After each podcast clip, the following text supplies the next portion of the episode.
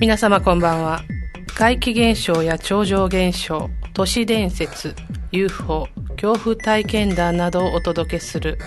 総合オカルト番組、オカルト FM エリア78。毎月第4日曜日22時からの1時間、皆様を不思議と恐怖のエリアへとご案内いたします。今宵耳にするお話が真実なのか、はたまた空想の産物なのか決めるのはあなたです。この番組は、手堀島通りの M カフェ33、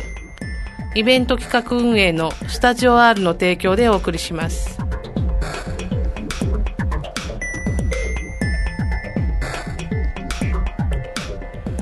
改めましてこんばんは。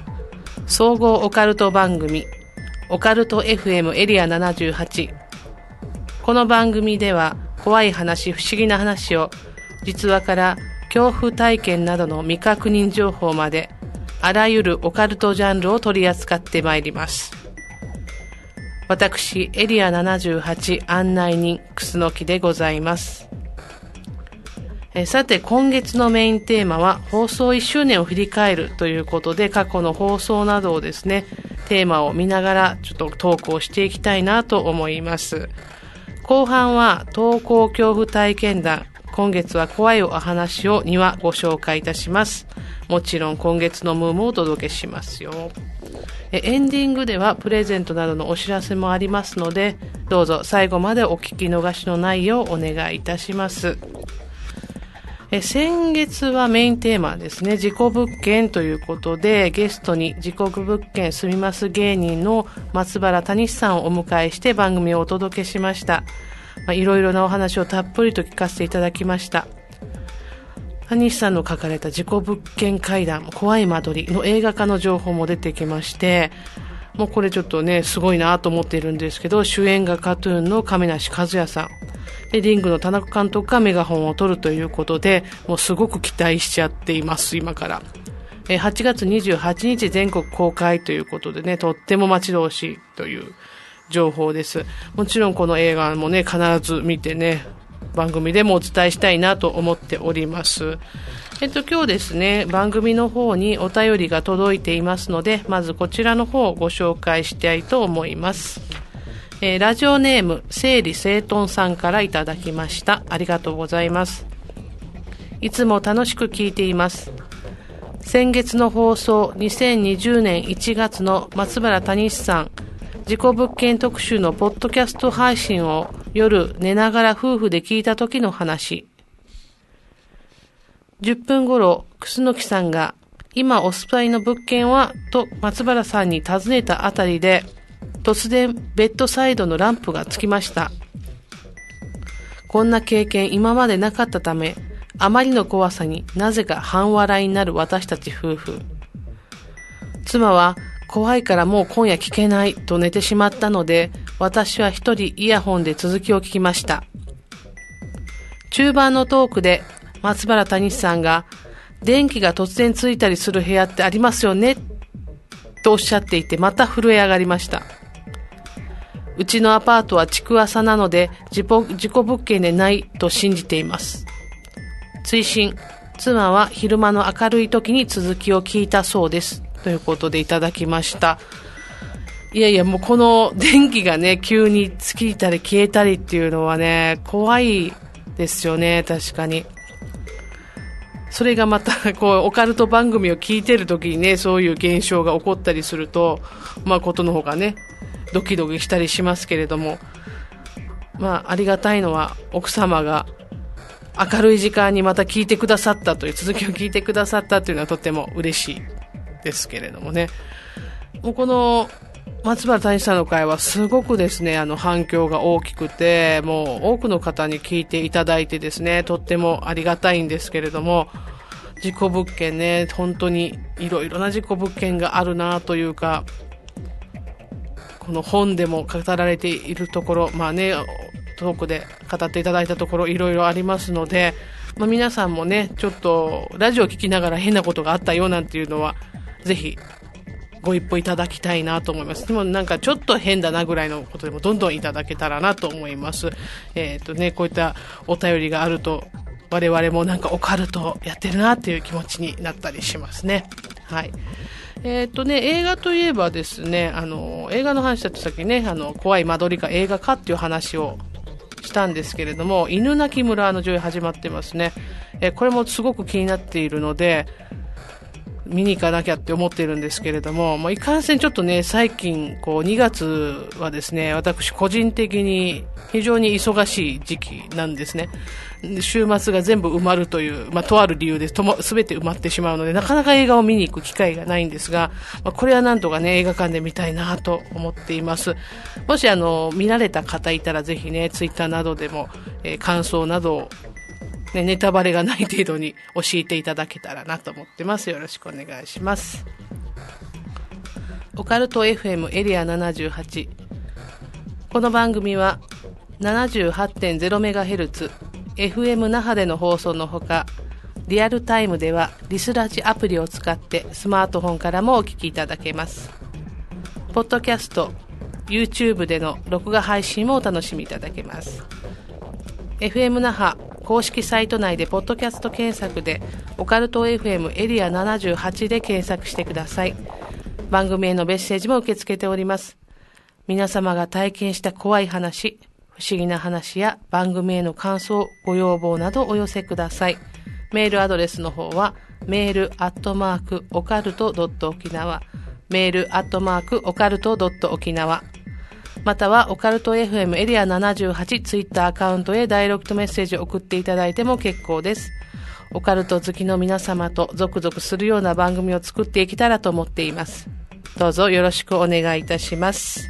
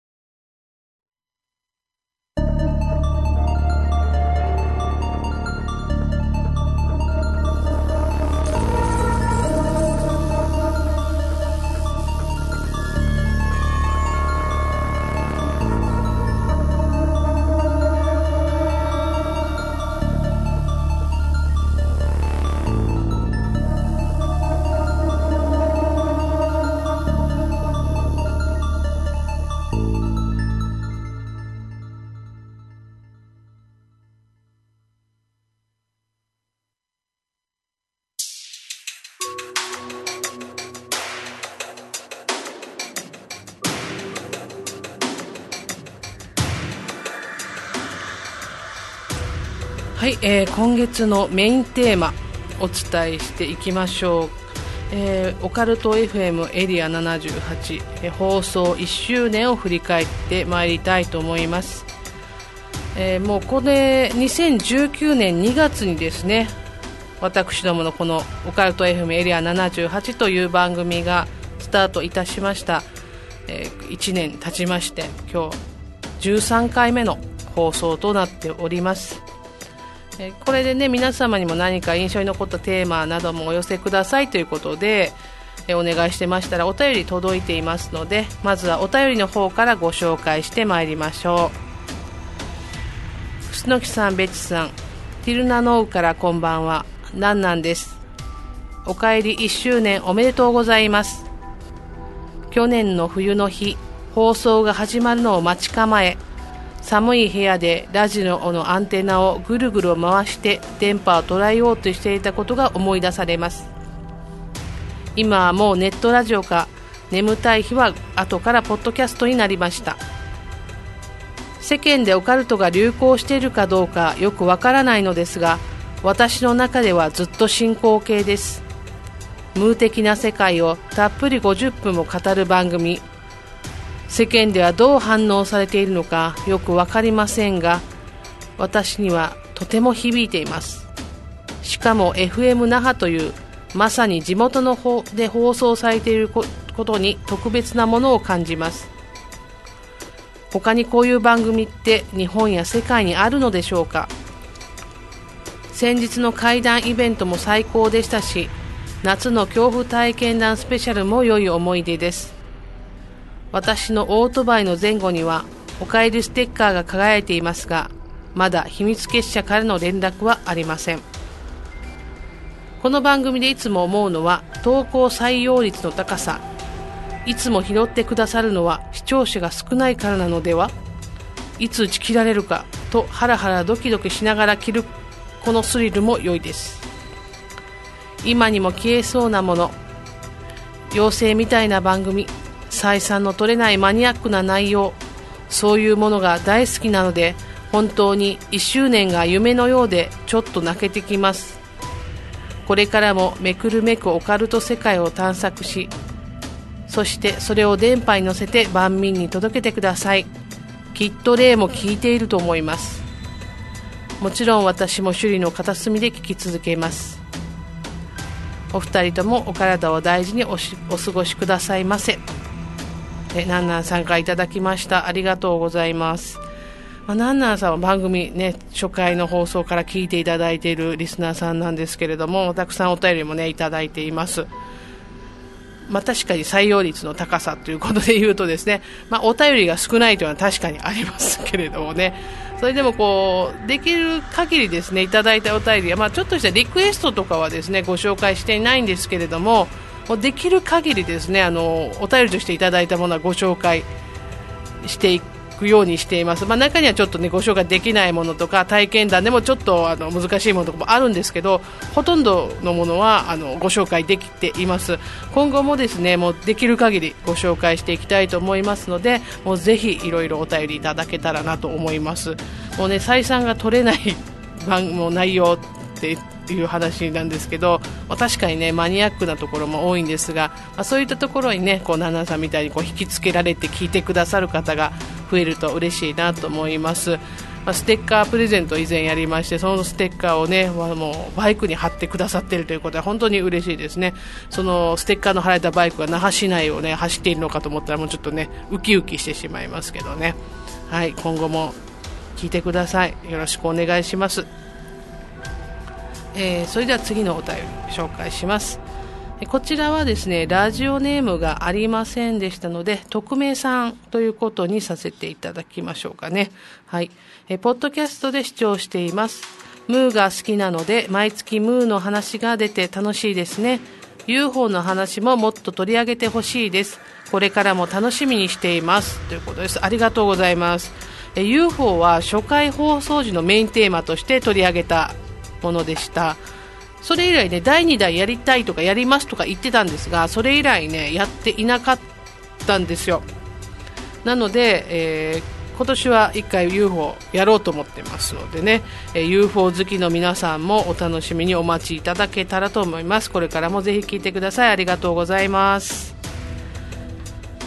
はいそれでは次のお便りご紹介いたしますね。えー、ラジオネームすみパスタさんからいただきました。ありがとうございます。楠木さんべちさんこんばんは。いつも楽しく聞いています。この度は番組1周年おめでとうございます。番組との出会いは新聞のラテ欄で初回放送からのリスナーです。特に印象に残っているテーマは第9回の月刊ムーと私特集と第10回のカッパ特集です。どちらも歌のネタが入っていたのでとても印象に残りました。月刊ムーの会のユリ・ゲラーの曲がかかっている間は何とも言えない心境だったのを覚えています。またカッパ界で紹介されていた石川さゆりさんの曲「カッパ」は放送後に実際聴いてみると歌詞と題名との落差に圧倒されました。今年も毎月不思議と恐怖のエリアに迷い込むのを楽しみにしています。ということでいただきました。すみパスタさんありがとうございます。いやいやいやいやもうね初回から聞いてくださっているリスナーさんですし毎月ねツイッターに番組をまとめてくださってるんですよ。もう本当にありがたいですね。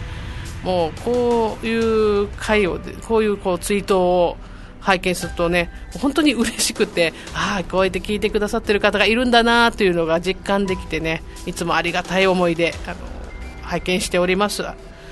えー、お話出てきましたねこの月刊ムーと私ねえー、ムー40周年を記念した回だったんですけどねそちらの方大城熊さんがかけてくださったユリ・ゲラーの「ムード」っていう曲もちょっとね これ、えーとまあ、著作権関係で録画では聴いていただくことできなかったんですけれども、えー、本放送の方ではかかりましてこれがまたねもう不思議な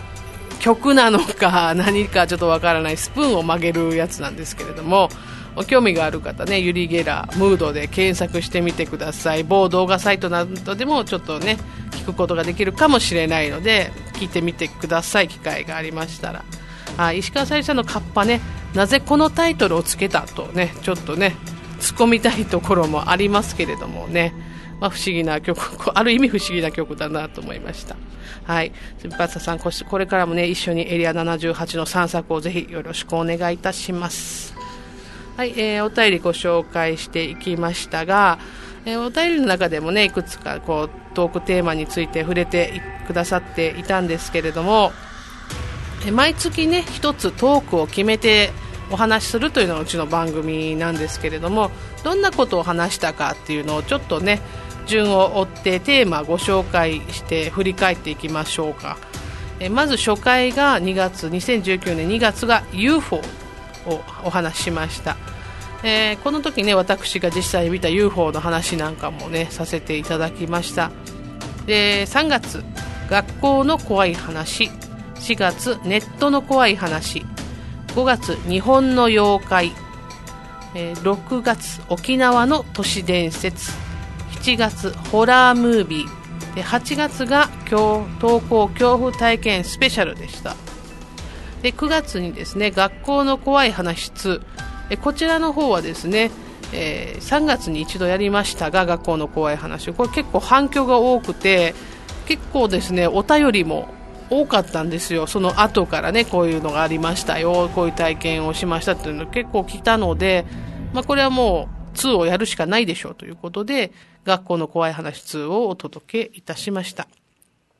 で10月がですね創刊40周年月刊ムーの思い出ムーと私ということで、1時間ムートークをした回ですね。まあ1時間ではないですけども、いや、結構長い間ムートークをした回でした。で、11月がカッパですね。まあカッパといえば、うちの番組ではね、パーソナリティのベッチさんが、佐賀県出身ということで、カッパのお話いろいろ聞かせてくださいました。で、12月が例より怖い人間の怖い話で、人コアを特集しています。で先月ですね2020年1月が事故物件ということで、えー、松原谷さんをお迎えして1時間事故物件についてのいろいろお話を伺ったという形で、え、1年間このようにやってまいりました。で皆さんねやっぱり好きなトークテーマとか印象に残ったというのあるかなと思うんですけれども私はですねまあやっぱりトークテーマを決めているのが私なのでっぱり自分が好きなものとかね、まあ、皆さんから、まあ、お便りが多そうなものとか、すでに来ているものとかから、まあ、ピックアップをしているんですけれども、やはり、登校恐怖体験談スペシャルはもう、すごく反響も大きかったですし、内容がいろいろなジャンルにわたっている投稿がね、いただけて、5話ご紹介させていただいたんですけれども、非常に興味深くね読ませていただきました、えー、そしてですねやっぱり私の中での思い出としては10月の創刊40周年月刊ムーの思い出ムーと私ですね FM 那覇の大城熊さんと一緒にお届けした回でしたけれども、まあ、ムーを語るっていうのはこんなにも楽しいんだっていうのを再確認した回でした。もうリスナーさんからとかですねあの聞いてくださった知人とかから楠木さんがすごく生き生きしてたということでね何人かに言われました。はい、もう私は本当にムーの話ができたこと、あとですね、ムーに投稿が載ったということで、もうちょっと謎のテンションでお届けしてしまったんですけれども、その時にね、ユリ・ゲラーの曲もお届けしております。えー、オカルト FM エリア78は今年もですね全力で月刊ムーを応援してまいりますのでね。ムー大好きな皆さん本当に一緒に応援していきましょう。これからも。はいそして他にもねやはり興味深いというか印象深い回というのが先月の放送は外せないですね、えー、初めて芸人さんをゲストにお迎えいたしました、えー、自己物件住みます芸人松原谷さんですね。もう実際にも直接お目にかかれるっていうだけでもね嬉しいのにねもう単なるファンみたいになってしまったんですけれどももうたっぷり1時間いろいろなお話をしていただきました。もうとってもねいい方です。はいもうお話も楽しいし。でこちらの方ね YouTube の再生回数がねかなり伸びてまして FM 那覇の YouTube チャンネルっていうのがあるんですよ。あのこれを聞いてくださっている人の多くはもしかしてポッドキャストで、ね、聞いてくださっている方が多いのかなと思うんですけど YouTube チャンネルもありまして、YouTube の方にあのタイトルがあんまり載ってないので、まあ、検索、ね、しにくいということで聞いてあのあまり YouTube は聞かないという方もいるようなんですけどちょっと聞いたところによるとねこの回はですねもうすごい再生数が伸びてておそらく私のこの番組史上最高の再生数を誇るのではないかというふうに思っておりますけれどもねどうでしょうか。はいえー、今後はねますますね今松原大さんご活躍中で映画のお話とかもぜひ聞かせていただけたらなと思っております。えっと、メインテーマということでご紹介をしましたがメインテーマ以外にもね私どもの番組ではいろいろなコーナーやっております。で一番人気のコーナーやっぱりね投稿恐怖体験談なんですけれどもこちのこちらの方は本当に投稿がないとね成り立たないというリスナーさん頼り的なところが非常に強いのでもしよければね、あの、短いお話とかでも全く構わないんですよ。もうちょっとこんな変なことあったよ、みたいのでもいいので、ぜひメッセージいただけたらなと思います。ちょっとあの、すごくね、興味をそそられるものとか直接またね、あの、メールなどでね、やり取りしていただけ、させていただけたらなと思ってます。お願いします。そして、えー、オカルト探訪院沖縄ではですね、実際に私、楠木が県内のオカルトスポットに行って、その感想とかこういった話の由来なんていうのをお伝えしてきましたけれどもこのコーナーは、まあ、私が個人的にこういうの行くの好きなので今後も継続してまいりますのでどこ行ってっていうリクエストね。あのできれば那覇浦添とかその那覇近郊であればありがたいんですけれどもこっちどんなところっていうのをあのリクエストいただけたらなと思っています。えうちの番組のコンセプトとしては安全にオカルトを楽しむということで昼間に必ず見に行くことにしますのでぜひお寄せくださいでですねまたまだですね一番組にしかご紹介できていないんですけれども心霊スポット探索や怪談朗読などをされている YouTuber さんをご紹介するレコメンド YouTuber というコーナーがございます。こちらではトゥースラブチャンネルさんをご紹介させていただいてメンバーからの音声でのコメントもお寄せいただきました。人気のチャンネルなので反響もとても大きかったです。こちらのコーナーも。えー、っとですね、トゥーストラップのなおさんからツイッターにコメントいただきましたのでこちらでもちょっとご紹介させていただきますね、えー、トゥーストラップチャンネルの話題をラジオに出してくれたのが僕にとっての良き出来事でした。沖縄に行く機会があれば第2弾ってことで対談しましょう。実体験の怖い話しますよ。ということをいただきました。ありがとうございます。もう本当にぜひね沖縄の心霊スポットも来てほしいです。で番組にも、ね、皆さんで遊びに来ていただけたらなと思います。えもうトゥーストラップさん、ね、メンバーのこの人柄の良さがねもう動画から溢れ出ているのでやっぱりメンバーの皆さんが好きでってファンになっていく人すごく多いと思うのでまだ見てないという方はぜひ見てほしいです。でトゥースラップホラーっていうコーナーでねこう心霊スポットとか探索されているんですけれどもまあ、検証に行かれてるんですけどね。他の企画もねなかなか面白いので、まあ、いろいろ動画あるのでちょっとタイトルで気になったものとかあったらぜひホラー以外でもね一度見ていただけたらなと思います。あの非常におすすめです、えー、そしてね忘れていけないのが11月に開催しました初イベントの会談会ですね。もうこちらは予想を超える数のお客様が FM 那覇に集まってくださいました。もう満員御礼でございました。本当にありがたいことです。語り部としてですね小原武史さんあの高知貴子さんそしてリスナー、まあ、代表というかいつもメールをくださっている親愛なる隣人良健さんの会談というあとトークセッションですね。それでとっても盛り上がった90分でした。私ね進行役ということでしたけれどもほぼお客さんみたいな形でね一番近くで聞いてるお客さんみたいになってしまったんですけれどもとっても楽しかったですね。でまた会談会してほしいっていうねお声が結構多いんですよ。なので日程とかまた全くの未定なんですけど第2回も企画していきますのでも必ずやりますのでその時またあのご参加いただけたらなと思います、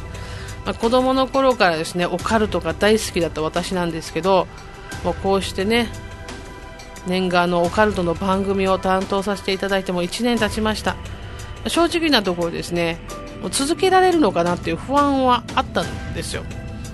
でもメールとかツイッターなどでね応援してくれるリスナーさんとかあと直接お会いしてお話ししたことがあるリスナーさんも何名かいらっしゃるんですけれどもそういった皆さんの後押しでね本当になんとかやってこれました。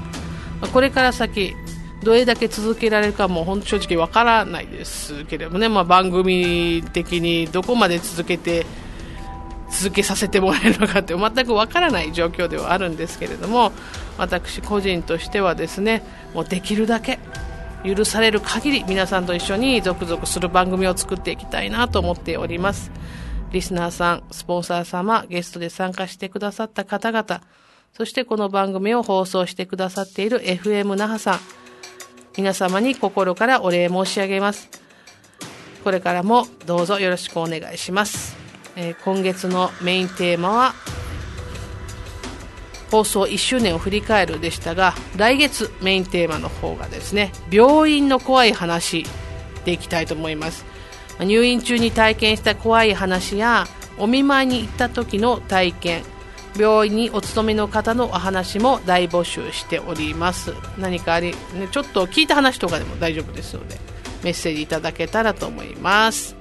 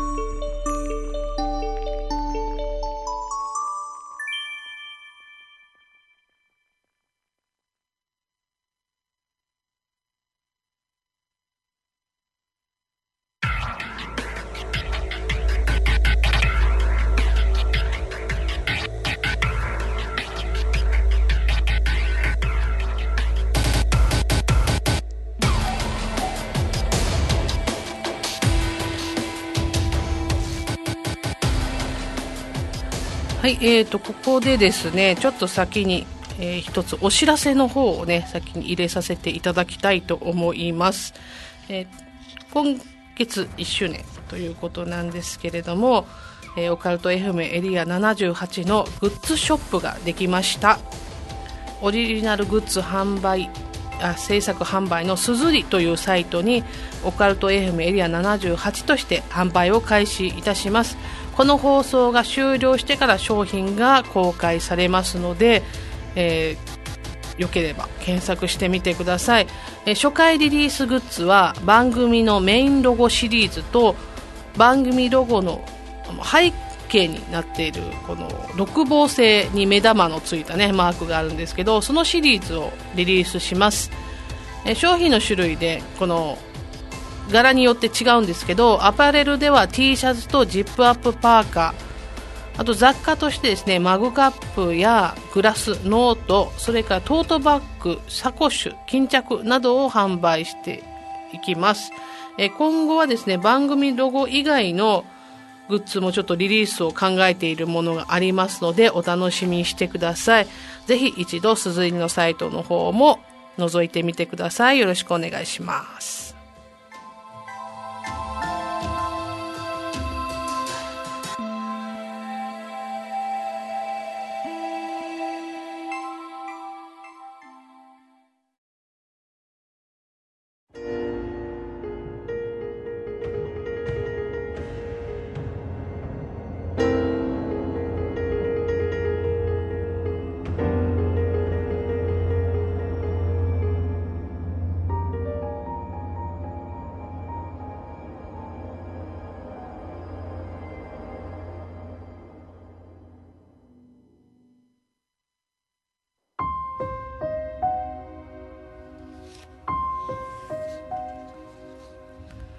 はい、この曲が聞こえてきましたら、皆様大好き、投稿恐怖体験談のコーナーです。投稿恐怖体験談では、皆様からお寄せいただいた体験談をご紹介してまいります。それでは、今日2本ご紹介しますのでね、1本目からいきましょう。楠木さん、別さん、こんばんは。ホラー映画の好きなセリフは、映画ポルターガイストの最後で子供が叫ぶ、家が追いかけてくるの親愛なる隣人両県です。恐怖投稿体験、付き合いたての彼女。これは内地に住んでいる FM 那覇のリスナーさんが体験した話です。彼は沖縄出身で東京に住んでいるんですが、当時付き合いたての彼女が少しメンヘラ気味で、毎晩夜になると暗いのが怖いと泣きながら電話してくるので、彼女を慰めながら少し面倒だなぁと思い始めていました。ある晩、彼は、彼は彼の部屋で彼女とテレビの心霊特集を見ていました。それまでは普通に会話しながらテレビを見ていたんですが、不意に彼女が笑いながら後ろから彼の首を絞めたんです。最初は冗談でじゃれているのかと思ったんですが、首を絞める力の入れ方が本気で、彼が手を掴んでやめろって叫んでも、彼女はますます力を込めて締めてきます。怒った彼は、隣にあるベッドに彼女を思いっきり投げ飛ばしました。咳込みながら彼が彼女を見ると、彼女はベッドに座ったまま、テレビを見ながら何事もなかったみたいに雑談を続けてきました。首を絞めたことも、笑っていたことも、何も覚えていなかったそうです。それから彼は沖縄に帰省して実家の近所を散歩していると、たまたま会った集落のユタに、えー、あんたよ、気づいてるね？あんたの首を絞めている女の人がいるけど、といきなり言われたそうです。彼は彼女に首を絞められたことをユタに相談してみました。ユタは、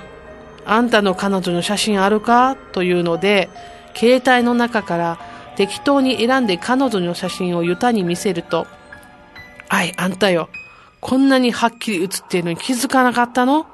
というので、ユタに見せた写真を見てみると、彼女の後ろに髪の長い女の人が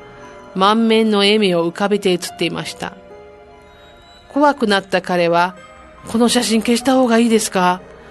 とユタに携帯を渡すと、怖い怖いと携帯を投げ捨ててユタは逃げてしまいました。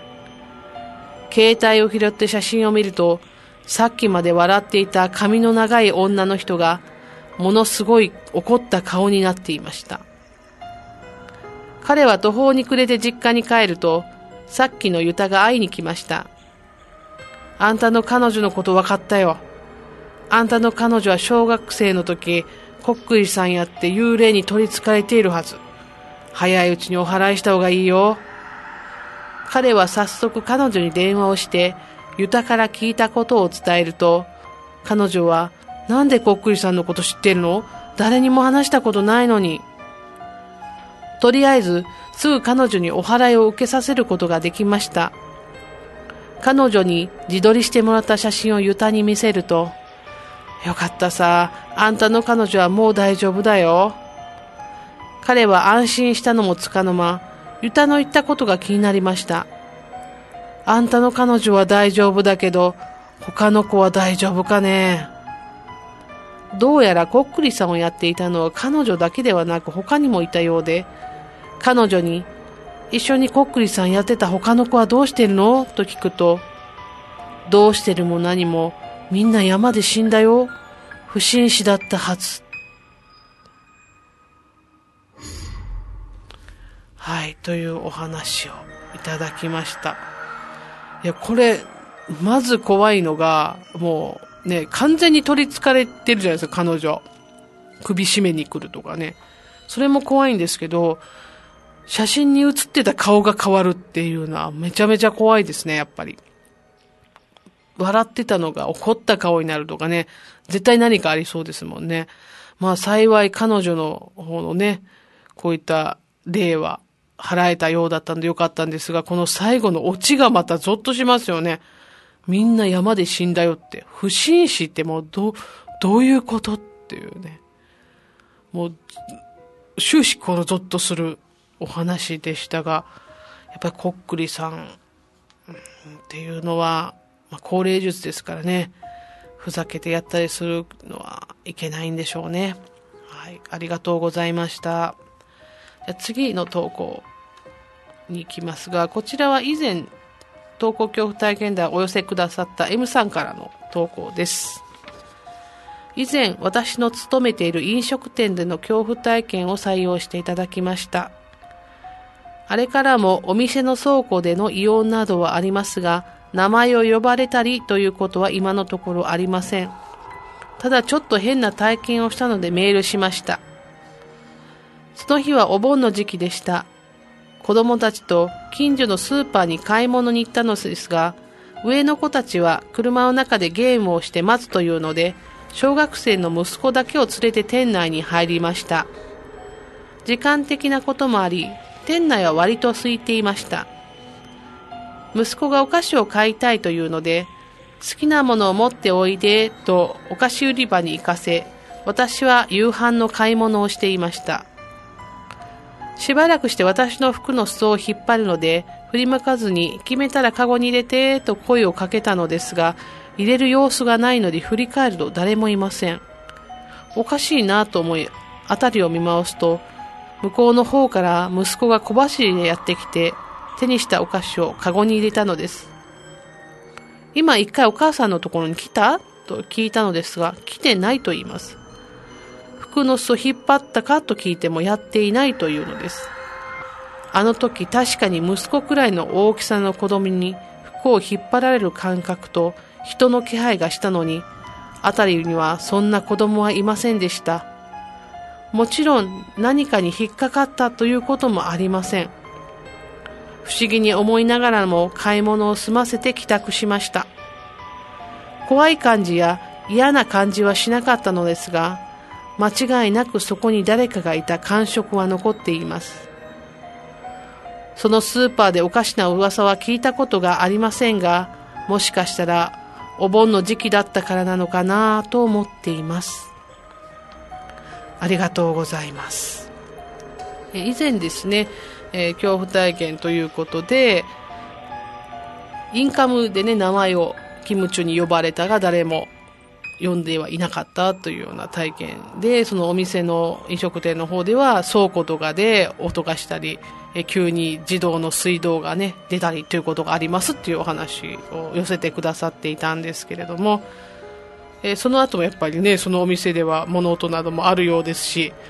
実際、また M さんこういった体験をしたということでね、怖い感じはしなかったということなんですが、何かしらのね、気配を感じたということでした。まあ、お盆の時期にっていうのもちょっと引っかかるというかね、気になるところではありますね。はい、ありがとうございました。投稿恐怖体験談のコーナーでは、リスナーの皆様からの体験談を広く募集しております。ご自身が体験した話だけでなく、ご家族やご友人の体験談でも結構です。怖い体験や不思議な体験がございましたら、ぜひ番組宛にメッセージをお願いします。メールか、オカルト FM エリア78のツイッターアカウントへの DM でお寄せください。採用させていただいた方には番組ステッカーをプレゼントいたします。よろしくお願いいたします。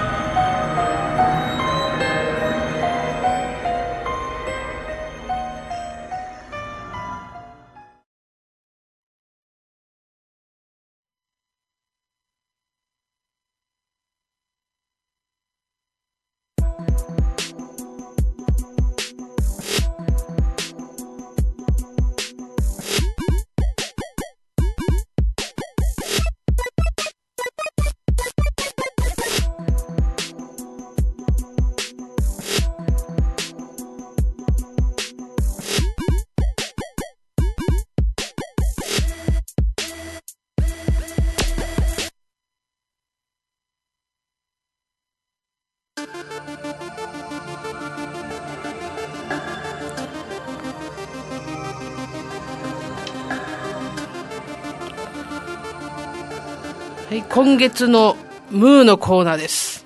はい、このムーのコーナーというのが、うちの番組のレギュラーコーナー、唯一のレギュラーコーナーで、ほぼ毎回お届けしているわけですけれども、毎月9日、学研プラスから発売のスーパーミステリーマガジンムー、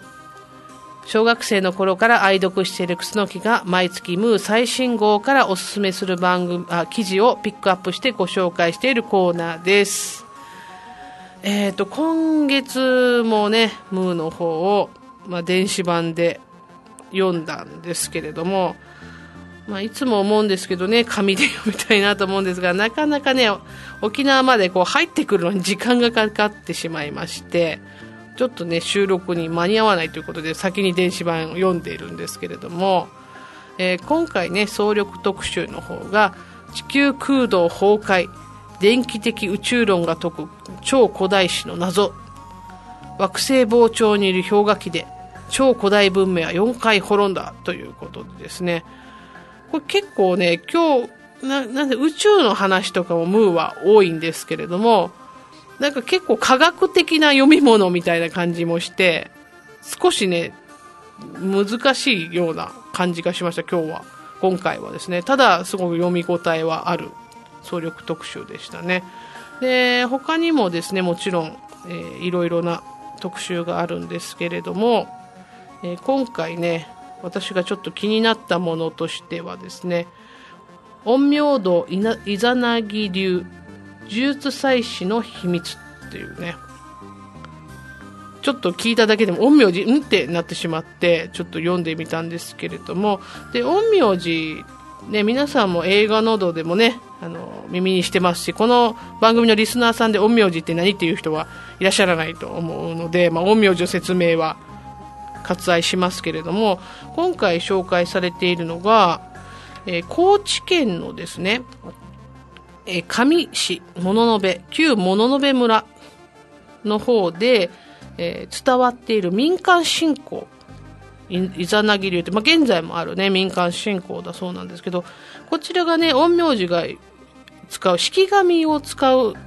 ものになんか通じるところがあるっていうことでまあそういうあの式紙を用いて病気を治したりとか呪術を行ったりするっていうのが、まあ、陰陽師なんですけれども、まあ、そういうのに通じるものがあるということで陰陽師の流派かっていうことで書かれているんですがこういった昔から続いている、まあ、沖縄で言ったらもちろんユタとかもそうなんだろうなと思うんですけれども民間で伝わっているものってなかなかね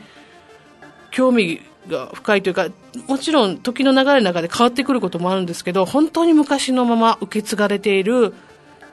文化というかそういったものね技法とかもあるかなと思ったらすごく面白いなと思いました、はい、他にもですねえーっとね、アンコールワットの壁画に古代核戦争が描かれていたというね、フルカラーのページがあって、まあ、遺跡とか見るの好きな私にとってはですね、こういったはっきりと綺麗な写真で遺跡とか見せてもらえるっていうのは嬉しい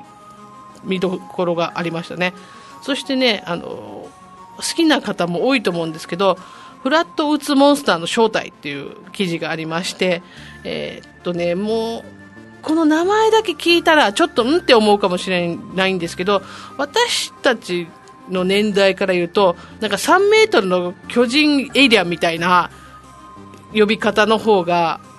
身近かなと思うんですけれども、まあ、3メートルの異星人みたいな感じでよく言われていまして、最近ね、フラットウッド、最近ではないんですけど、まあ、フラットウッドモンスターというふうに呼ばれているもので、多分絵を見たらね、皆さんお分かりになると思うんですけど、そのがまあ、ロケットを身につけていたとか、えーっと、ばああアゾーレス諸島の女性が着ている伝統衣装にすごい似ているとか、まあ、いろいろな記事があって久しぶりにね私このフラットウッズモンスターの絵を見たのであなんかすごい懐かしいなって思いながら読んでいました、はい、こういうコーナーもありましたがあとね、まあ、ちょっといろいろな小ネタも載ってるんですけど小ネタの中で特にね面白いなって思ったのが、えー世界各地でトルティーヤにキリストの皮が浮き出す奇跡現象が起こっていたということでトルティーヤってほらあのあれですねトウモロコシの粉で作って焼くえー、食べ物でタコスの皮とかね、そういうのでおなじみかなと思うんですけど、それにキリストの形の、なんでしょう、この焼け目がついたっていうような事例が報告されていますということなんですね。まあ、こういう話ってよくあるじゃないですか。いろんなものにこのキリストの顔が出てくるとか、浮かび上がるみたいな形で。で、焦げ目がね、キリストに見えるっていうのもあって、写真がね、何個かあるんですけど、うんっては一応思うんですが、まあまあ見ようによってはっていうので、これなんでですかね、キリストの顔っていろんなところに浮かび上がるのかなというのがちょっとね、興味が湧いてしまいましたけれどもね。はい、こんな形でもう本当にいろいろな話題が載ってるスーパーミステリーマガジンムー3月号ですが、絶賛発売中です。興味のある記事があったらぜひ手に取って読んでみてください。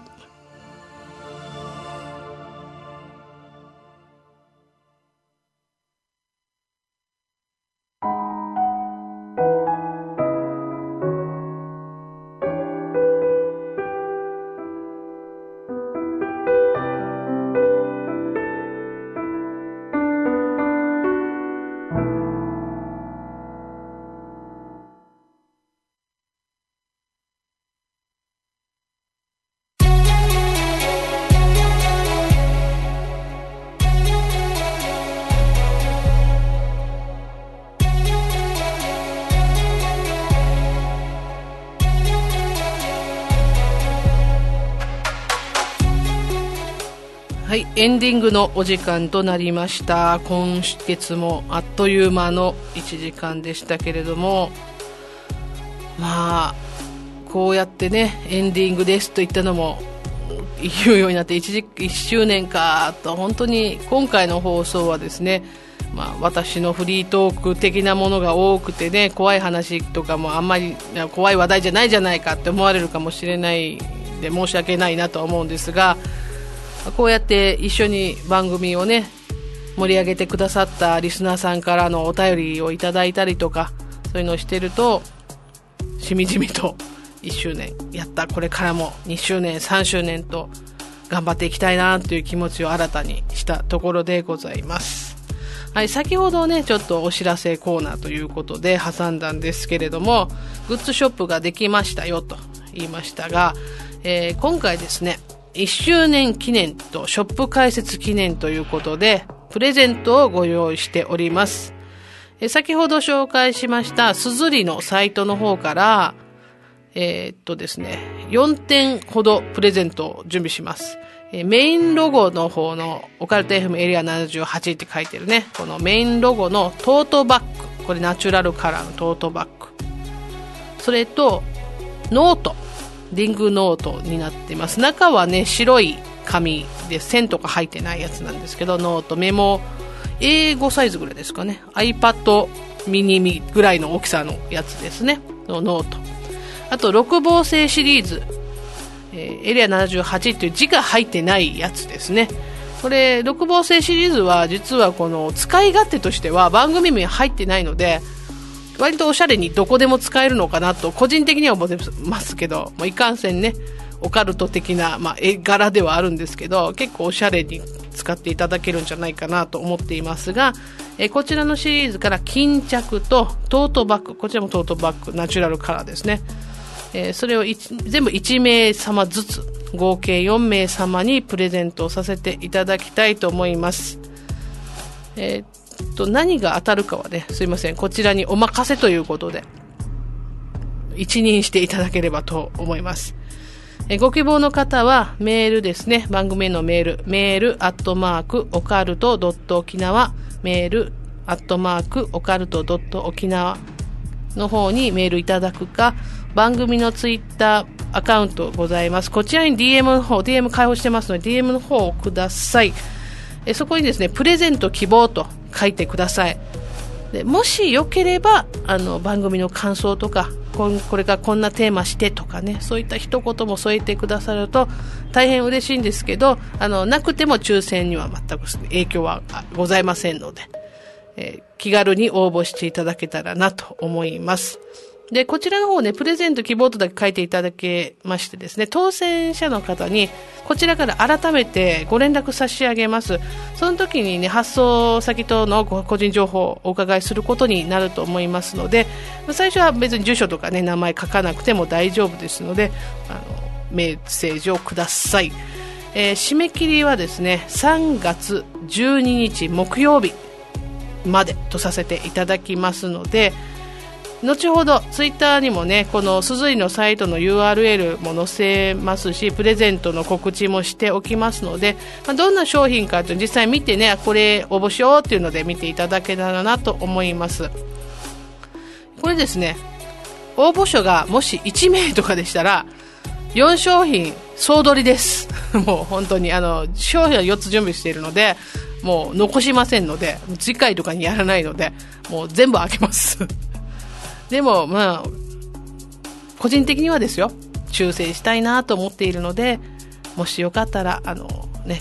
当たらなくてもいいかなぐらいの感じの気持ちでも送ってくれたら本当にありがたいですね。えー、まあ、締め切りまでまだちょっと日があるんですけど、忘れちゃいますからね。もう即応募してください。欲しいなと思ったら即応募でお願いします。はい。